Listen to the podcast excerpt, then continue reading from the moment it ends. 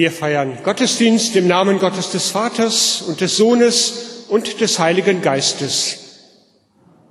Unsere Hilfe steht im Namen des Herrn.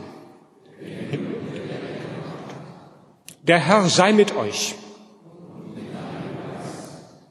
Herzlich willkommen, liebe Festgemeinde, zum Gottesdienst anlässlich des 200-jährigen Bestehens der Lippischen Bibelgesellschaft.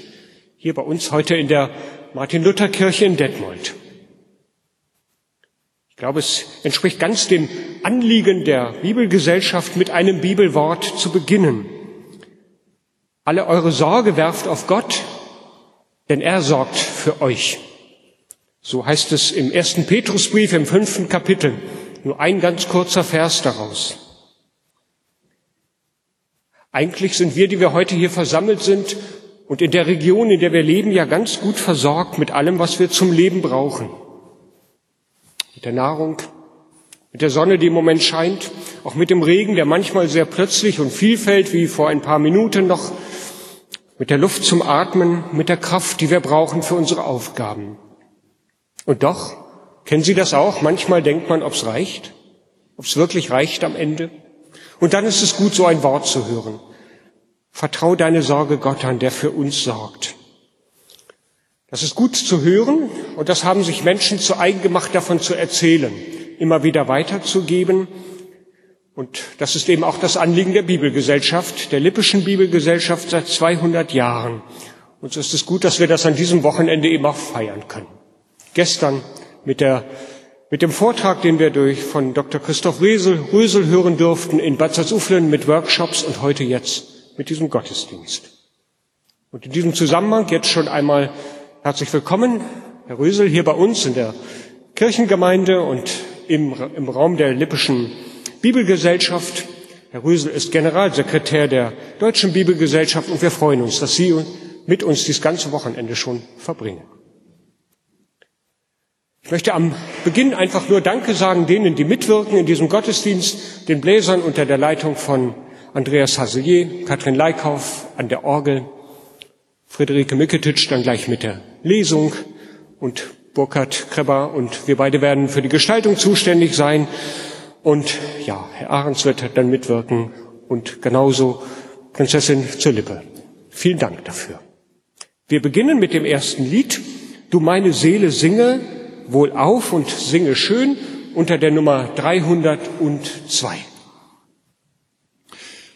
Mit den Worten unserer älteren jüdischen Geschwister lasst uns Gott loben mit dem Eingangspsalm, dem ersten Psalm, dem Lobgesang auf Gottes Wort, Nummer 702. Wir beten ihn wie gewohnt, geübt im Wechsel.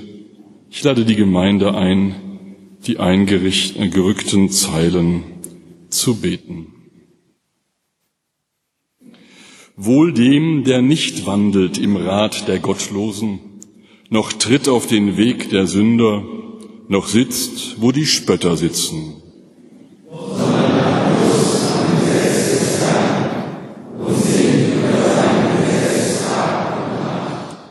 Der ist wie ein Baum, gepflanzt an den Wasserbächen, der seine Frucht bringt zu seiner Zeit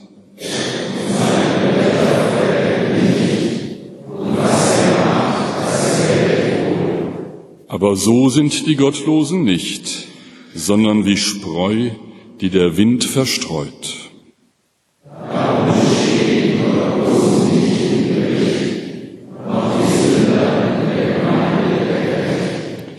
Denn der Herr kennt den Weg der Gerechten, aber der gottlosen Weg vergeht. Lasst uns beten. Allmächtiger und ewiger Gott, an einem Tag wie diesen danken wir dir für den Reichtum, für den Reichtum an Trost und Orientierung, der sich aus der Bibel uns erschließt. Hilf, dass wir mit Freuden lernen, dein Wort weiter inniger zu verstehen und zu tun, dass wir die Erfahrungen früherer Generationen mit dir fruchtbar machen für unser Leben. Bewahre uns davor, dass wir biblische Schätze als Waffen missbrauchen, mit der wir andere einschüchtern oder verletzen. Dein Heiliger Geist leite uns im gemeinsamen Lesen, im Begreifen und im Bezeugen deiner Geschichte mit dieser Welt. Amen.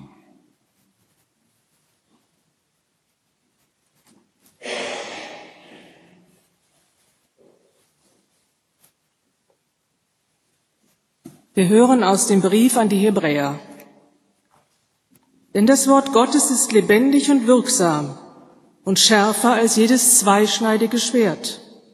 Und es dringt durch, bis es Seele und Geist, Mark und Knochen schneidet, und es ist ein Richter der Gedanken und Regungen des Herzens.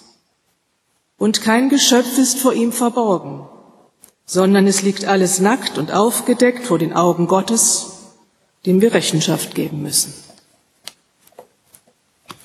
Selig sind, die Gottes Wort hören und bewahren. So lasst uns als Antwort auf Gottes Wort unseren christlichen Glauben bekennen.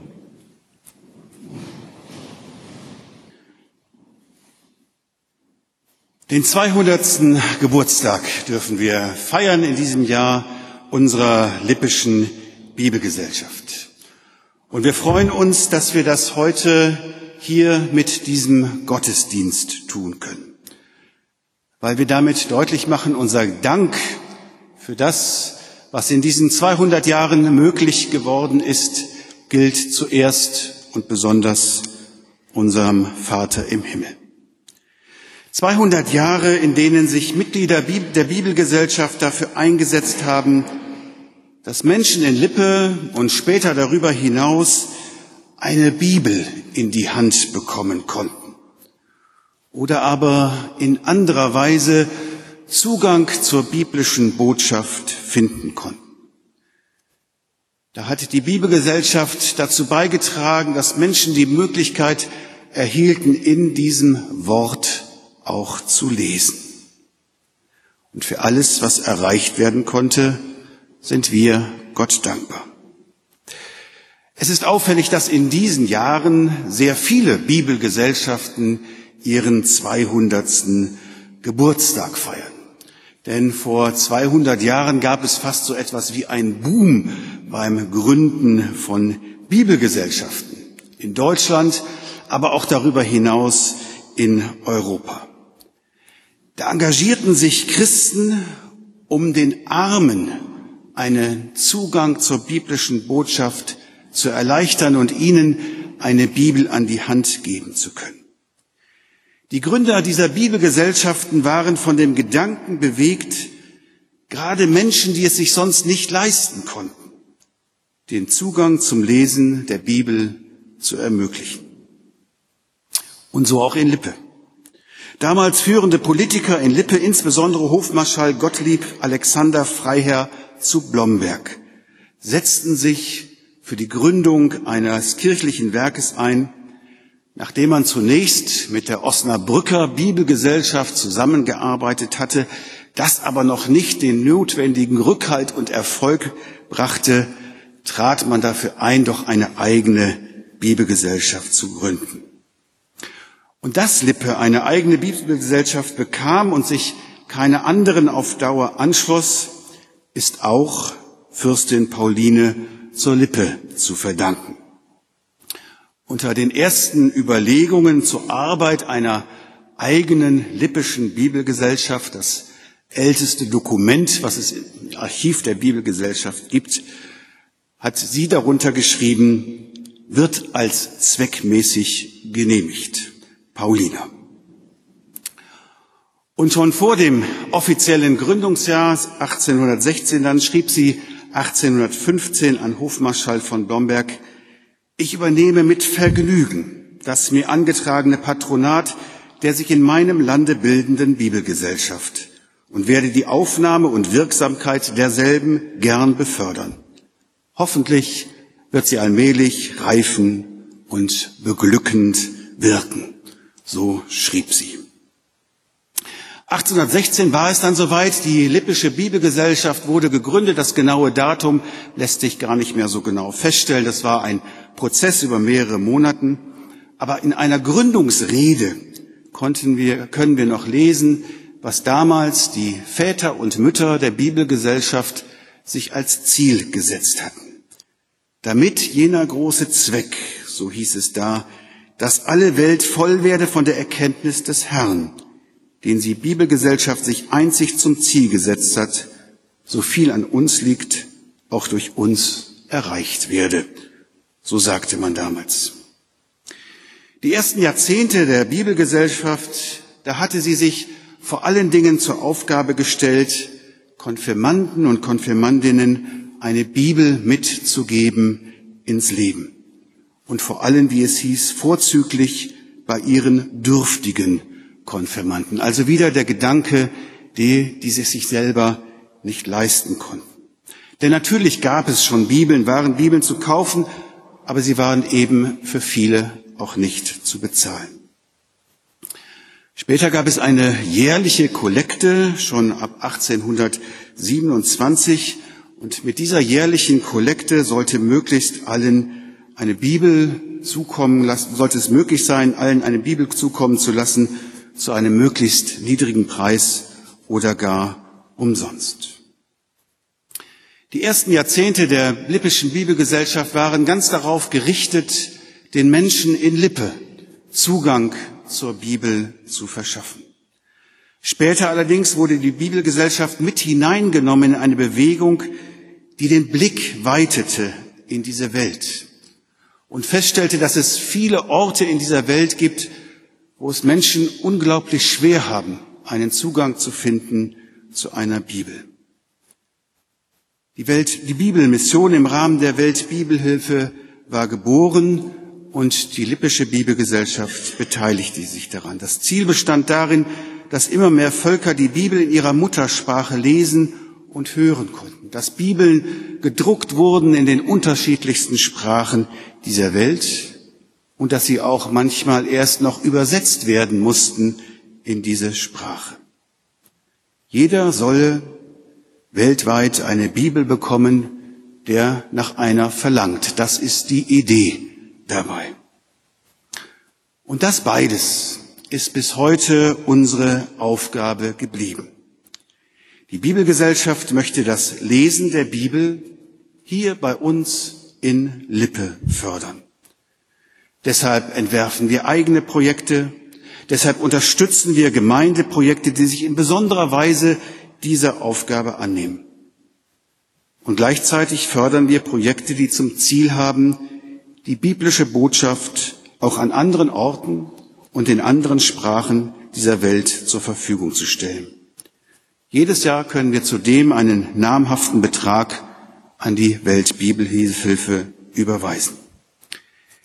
Die Lippische Bibelgesellschaft ist eng verbunden mit der Lippischen Landeskirche. Seit 1912 ist der jeweilige Generalsuperintendent beziehungsweise dann später Landessuperintendent auch der Vorsitzende der Lippischen Bibelgesellschaft.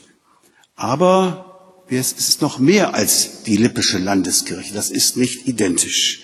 Wir haben Mitgliedsgemeinden aus der Landeskirche, aus den evangelisch-freikirchlichen Gemeinden und aus der evangelisch-methodistischen Kirche. Und das bildet sich auch im Vorstand der Lippischen Bibelgesellschaft ab. Die Bibelgesellschaft tut ihre Aufgabe in der tiefen Überzeugung, dass uns in der Bibel nichts anderes begegnet als Gottes eigenes Wort. Und dass dieses Wort Menschen zum Leben hilft. Es sagt uns immer wieder neu, dass unser Leben in ihm, in Gott aufgehoben ist. Und dieses Wort gibt uns Halt und Orientierung im Leben. Dass dieses Wort die Menschen durch die Bibel erreicht, Daran wollen wir auch weiter arbeiten. Dazu erbitten wir Gottes Segen und hoffen, dass Menschen diese Arbeit auch weiterhin durch ihr Gebet und durch ihr Mittun unterstützen. Gnade sei mit euch und Friede von Gott, unserem Vater und dem Herrn Jesus Christus. Liebe Gemeinde, dieser Festtag heute markiert ein ganz besonderes Jubiläum. Seit 200 Jahren engagieren sich Menschen hier in Lippe für die Bibel. Jeder, der das möchte, soll eine Bibel besitzen, sie verstehen und sich daran freuen. Wenn wir 200 Jahre zurückblicken, dann sehen wir, dass die Neugründung in einer Zeit des politischen und gesellschaftlichen Umbruchs geschah, unmittelbar nach den napoleonischen Kriegen. Die Gründer der Bibelgesellschaft waren überzeugt, dass in dieser bewegten Zeit Menschen die Bibel und ihre Botschaft brauchen. Wir haben es eben schon gehört, die Geschichte der Bibelgesellschaft in Lippe ist Teil der bibelgesellschaftlichen Arbeit in Deutschland und weltweit. Heute gibt es in über 150 Staaten dieser Welt Bibelgesellschaften die insgesamt in etwa 200 Ländern aktiv sind. Alles in allem ist die bibelgesellschaftliche Arbeit oder bibelgesellschaftliche Bewegung damit auch eine internationale Erfolgsgeschichte. Im Rückblick auf diese Geschichte können wir mit dem Dichter von Psalm 103 sagen, Lobe den Herrn, meine Seele, und vergiss nicht, was er dir Gutes getan hat. Doch angesichts der langen Geschichte und der Hunderttausende von Bibeln, die Jahr für Jahr alleine in Deutschland verbreitet werden, drängt sich auch eine ganz andere, vielleicht etwas unbequeme Frage auf. Müssten diese vielen Bibeln nicht noch viel mehr bewirken? Wenn wir diese Frage erst einmal zulassen, rückt sie ganz dicht an uns heran. Wenn uns in der Bibel Gottes wirksames Wort begegnet, müsste sie dann nicht auch mein Leben, meine Kirchengemeinde, unsere Umgebung, müsste sie das alles nicht noch viel entscheidender auch verändern und prägen? Wenn nun schon seit 200 Jahren Menschen für die Bibelverbreitung in Lippe, Deutschland und der Welt aktiv sind, müsste da nicht noch viel mehr auch an Auswirkungen zu sehen sein? Diese Fragen nach der Wirksamkeit des göttlichen Wortes beschäftigen nicht erst uns. Bereits die Menschen der Bibel selbst haben darüber nachgedacht und vor Gott damit gerungen. Ein sehr bewegendes Beispiel für das Ringen um diese Fragen ist Jesaja 55, die Verse 8 bis 11, der Predigttext für diese Festansprache. Dort in Jesaja 55 heißt es, denn meine Gedanken sind nicht eure Gedanken und eure Wege sind nicht meine Wege, spricht der Herr, sondern so viel der Himmel höher ist als die Erde, so sind auch meine Wege höher als eure Wege und meine Gedanken als eure Gedanken. Denn gleich wie der Regen und Schnee vom Himmel fällt und nicht wieder dahin zurückkehrt, sondern feuchtet die Erde und macht sie fruchtbar und lässt wachsen, dass sie gibt Samen zu säen und Brot zu essen. So soll das Wort, das aus meinem Munde geht, auch sein. Es wird nicht wieder leer zu mir zurückkommen, sondern wird tun, was mir gefällt, und ihm wird gelingen, wozu ich es sende. Der letzte Satz dieses Abschnittes bekräftigt es noch einmal ganz ausdrücklich. Gottes Wort ist ein wirksames Wort. Es erreicht das, wozu er es aussendet. Die Verse vorher zeigen aber auch, dass die Wirksamkeit dieses Wortes durchaus vielschichtig sein kann. Der Prophet, von dem uns diese Worte überliefert sind, musste selbst auf das Eintreffen von Gottes Verheißungen lange warten. In Kapitel 40 des Jesaja-Buches kündigt Gott an, dass er die nach Babylon verschleppten Judäer auf einer prächtigen Straße zurück nach Jerusalem bringen wird. Aber hier, 15 Kapitel und sicherlich auch einige Jahre in der Wirksamkeit des Propheten später, lässt dieser neue Exodus immer noch auf sich warten. Das Eintreffen der Verheißung und damit auch der so notwendige Nachweis für die Wirksamkeit des göttlichen Wortes steht noch aus. Auch die Menschen der Bibel erlebten also diese Spannung. Auf der einen Seite die Zusagen Gottes, auf der anderen Seite die eigene Wirklichkeit, in der von der Wirksamkeit dieser Zusagen vielleicht nur wenig zu sehen war. Und doch, in diesen Versen bestätigt Gott noch einmal, dass seine Verheißung gilt. Sein Wort ist ein wirksames Wort. Das ist uns ja gleich von den ersten Seiten der Bibel anvertraut. Im Schöpfungsbericht in, den ersten Kap in 1. Mose 1 heißt es, Gott sprach, es werde Licht und es ward Licht. Und immer wieder findet sich dieser Zusammenhang in 1. Mose. Gott sprach und es geschah. Und wenn wir von diesem Kapitel herkommen, dann merken wir, Gottes Wort und seine Wirksamkeit sind unverkennbar. Es wirkt ganz unmittelbar. Aus unserer eigenen Erfahrung heraus wissen wir, dass unsere Worte längst nicht immer so unmittelbar wirken. Davon können, können alle Eltern oder auch Großeltern ein Lied singen. Man sagt etwas und es geschieht nichts.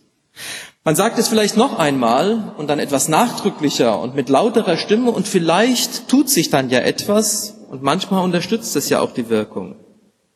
Aber wir wissen nur zu gut, dass die Wirkung unserer Worte immer fraglich bleiben wird. Das Überraschende in unserem Predigtext ist nun, dass auch Gott sein Wort solchen Anfragen aussetzt. Er verzichtet darauf, es immer nur mit Allmacht vom Himmel herunter zu schleudern, wie ein Blitz oder wie ein Hammer, der Felsen zerschmettert. Stattdessen lässt er es auch wie Schnee und Regen ganz sanft herabkommen, ohne dass dann sofort etwas geschehen muss. Im Moment ist die falsche Jahreszeit und auch noch die falsche Temperatur eigentlich, um über Schnee zu sprechen aber der Text zwingt uns dazu. Wenn es regnet, geht es ja manchmal sehr schnell, dass der Rasen wächst und die unerwünschten Wildkräuter sprießen und dann sieht man, dass etwas geschieht. Wenn es dagegen schneit, fallen die Flocken auch auf die Erde. Sie sind da, aber erst einmal geschieht nichts. Keine Pflanze, die hervorschießt, kein Samen für das verheißene Brot, der aufgeht. Der Schnee kommt und dann ist erst einmal Warten angesagt. Es ist Sendepause. Irgendwann wird etwas geschehen. Aber es dauert, bis sich eine Wirkung zeigt. Und so soll auch Gottes Wort sein. Es kommt und nichts geschieht. Es wird verkündigt und dann ist erst einmal Warten angesagt. Mit dem Warten kommen ja auch die Fragen. Wirkt Gottes Wort wirklich?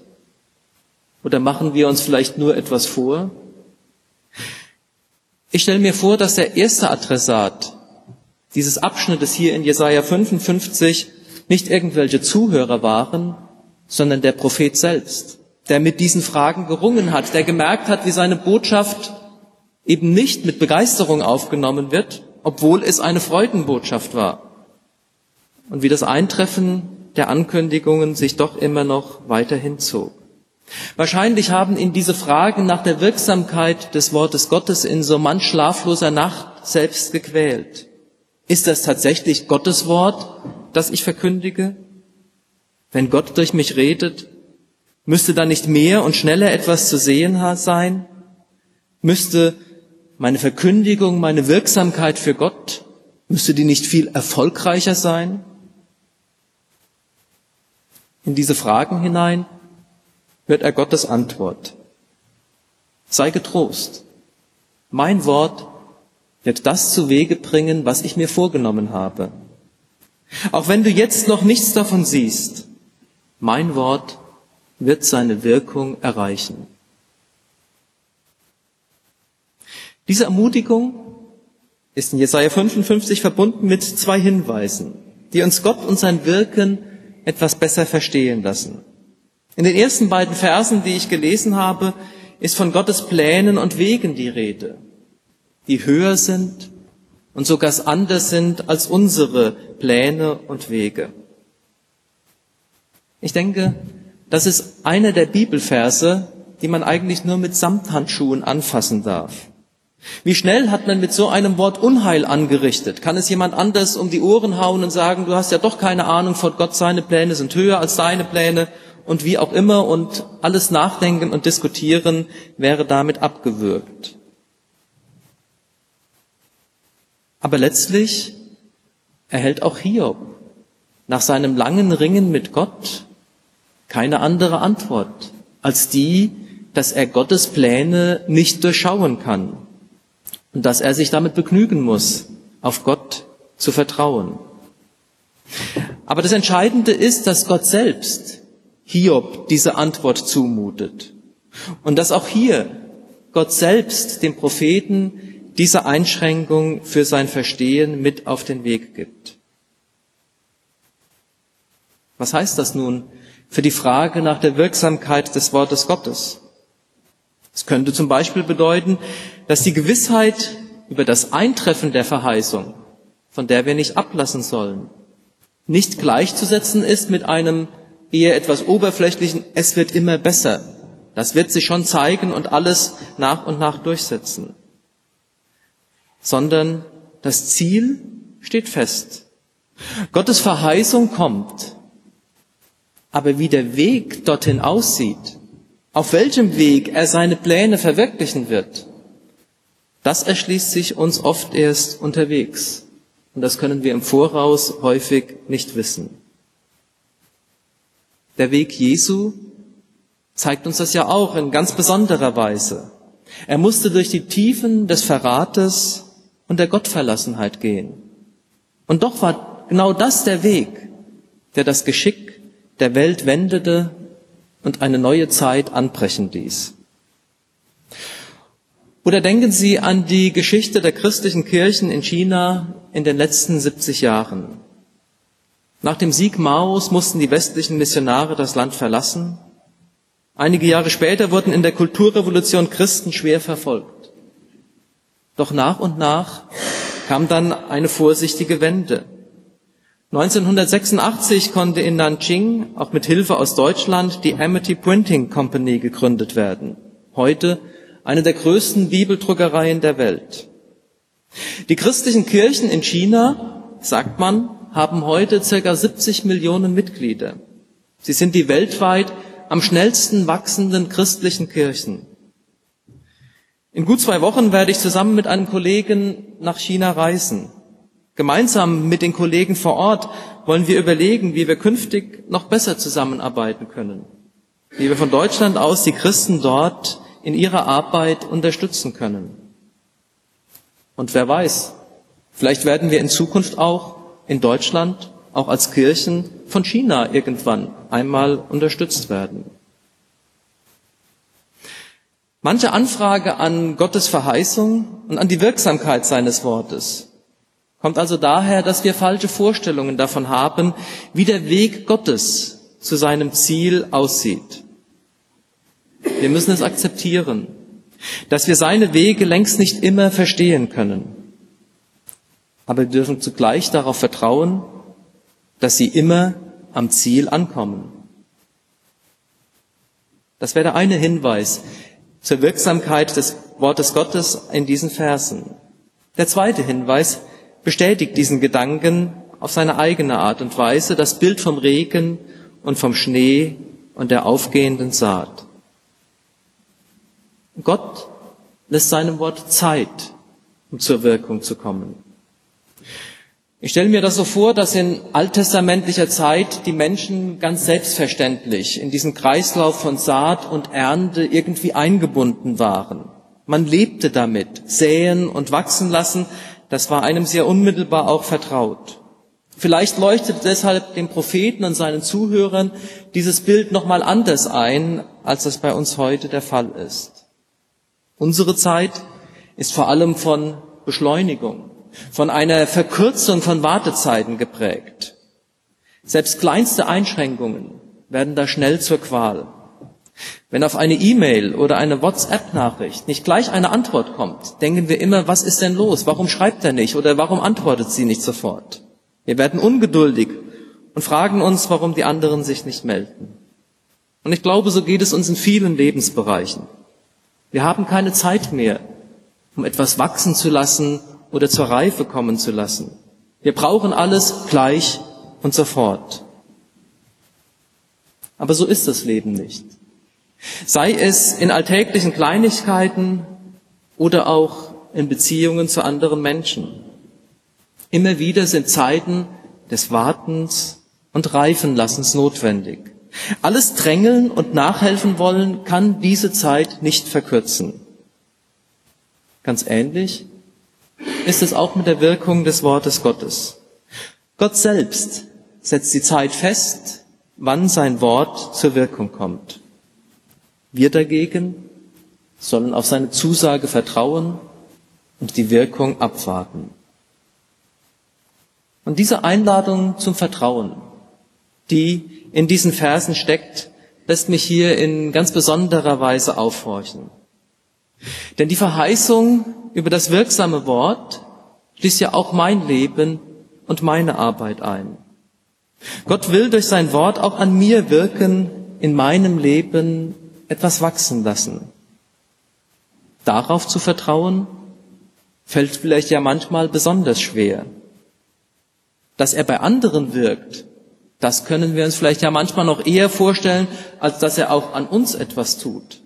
Im eigenen Leben kennt man sehr oft auch die Schwachstellen und Abgründe sehr genau.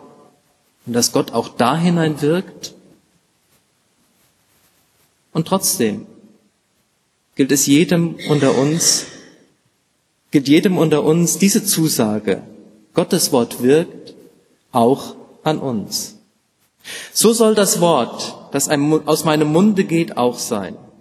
Es wird nicht wieder leer zu mir zurückkommen, sondern wird tun, was mir gefällt, und ihm wird gelingen, wozu ich es sende. Diese Zusage, die jedem von uns ganz persönlich gilt, gilt genauso aber auch für die Arbeit der Lippischen Bibelgesellschaft. Die konkreten Aufgaben und Herausforderungen haben sich im Laufe der 200-jährigen Geschichte mehrfach verändert. Doch nach wie vor ist es nicht selbstverständlich, dass Menschen die Bibel verstehen und sich auch daran freuen können. Sich dafür zu engagieren, ist eine lohnende Aufgabe. Und dazu wünsche ich allen Beteiligten auch für die nächsten Jahre und Jahrzehnte von Herzen Gottes Segen. Amen.